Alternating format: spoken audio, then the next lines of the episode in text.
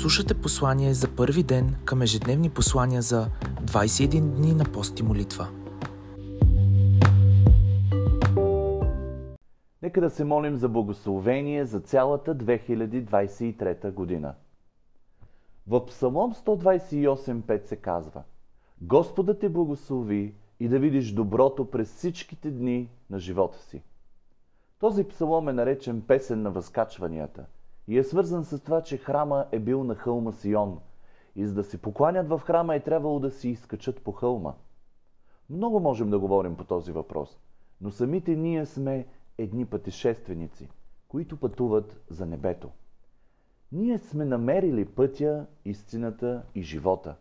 Преминали сме тясната порта и сме тръгнали по тесния път, който води в Божията слава – през тази година ще минаваме през планини, през долини, през морета и дори през блата, през най-различни обстоятелства и проблеми в живота. Ще се сблъскваме с всякакъв вид хора и ще се борим с грехове и духовни сили. Но ние имаме цел. Вървим към славата, към Божието присъствие, опознавайки Неговото сърце.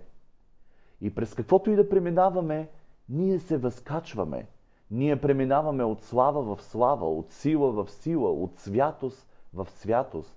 Бог непрестанно ни води в победително шествие в Исус Христос, казва апостол Павел. Така че искаме да ви насърчим да се молим и да изискваме Божието благословение за цялата 2023 година, за всяко дело и за всяка сфера на живота ни в този отрязък от време. Ако се боим от Господа, той ще благослови живота ни. В числа 6, 24, 26 се казва Господа те благослови и да те опази. Господ да усияе с лицето си над теб и да ти покаже милост. Господ да издигне лицето си над тебе и да ти даде мир. В 2 Коринтияни 13 Павел казва Благодатта на Господа Исуса Христа и любовта на Бог и общението на Святия Дух да бъде с всички вас Амин. Нека обещанията на Бог към онзи, който е положил в любовта си в Него, да бъдат над нас през 2023 година. А Давид пише в Псалом 91, Той ще ме призове и аз ще го послушам. С Него ще съм, когато е в бедствие. Ще го избавя и ще го прославя.